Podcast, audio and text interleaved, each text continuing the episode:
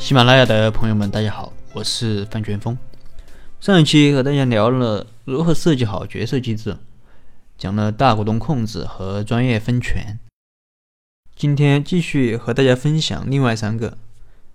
第一个是目标管理机制，这里啊又说到了目标管理机制，前面已经说了很多次了，复杂版的我这里就不说了，你可以去听我前面的内容。这里我说个简单的版本。合伙人每年在一起开会，商定明年的大目标，然后再商定每个合伙人自己的小目标。那么合伙人明年该做什么、怎么做，都围绕自己的小目标来开展。无论是做事还是决策，都是自己来。那么老大干什么呢？老大除了自己的事情之外，还要给其他合伙人支撑，比如说协调各种资源。但在决策上，谁的任务就由谁自己决策，一定不能帮忙决策。每个合伙人做好自己目标内的工作就好。有朋友说这个和专业分权有点像，确实是有点像，但是也有区别。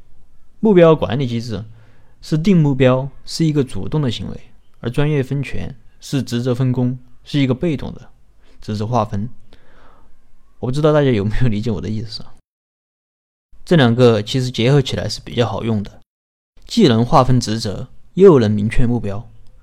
同时，如果你用目标管理机制，你会发现，那么合伙人之间就不存在什么管理与被管理了。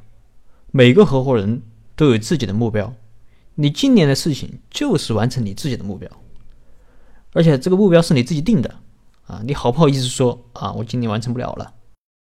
你如果老是完成不了自己的目标，你好不好意思在团队里继续待下去啊？你不可能事事都让老大或者其他人帮你吧？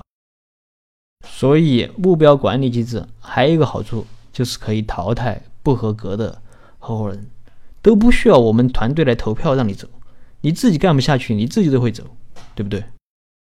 那么这就是目标管理机制。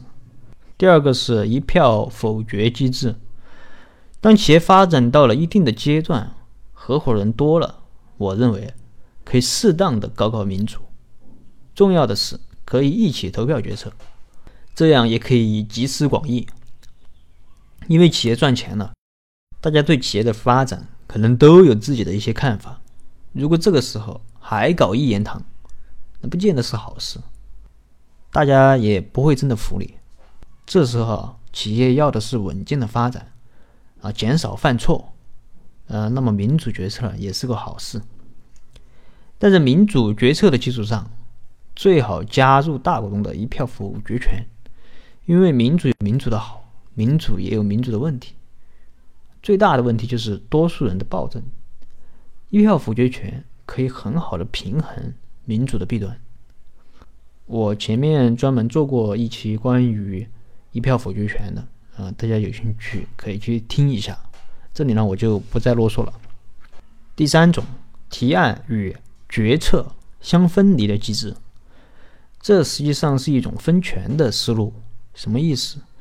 比如说，对于日常经营的提案，只能由实际负责经营的合伙人提出，比如说销售部或者技术部来提经营的方案，但他们没有决策权。而公司的老大不能进行提案，但老大有决策权，这样既可以有一定的民主，也可以防止老大专权。还比如说，在用人上，老大可以提议用谁，但老大不能最终决定是否用他，最终的决定权在合伙人会议。也可以从一定上避免老大任人唯亲，排除异己。那每个企业啊，其实都有自己的情况，设计出一套好的决策机制，能够让你的企业更高效，合伙人之间呢也更团结。如果你有什么其他好的方案呢，也欢迎你给我留言或者添加我的微信，我们在一起深入的沟通交流学习。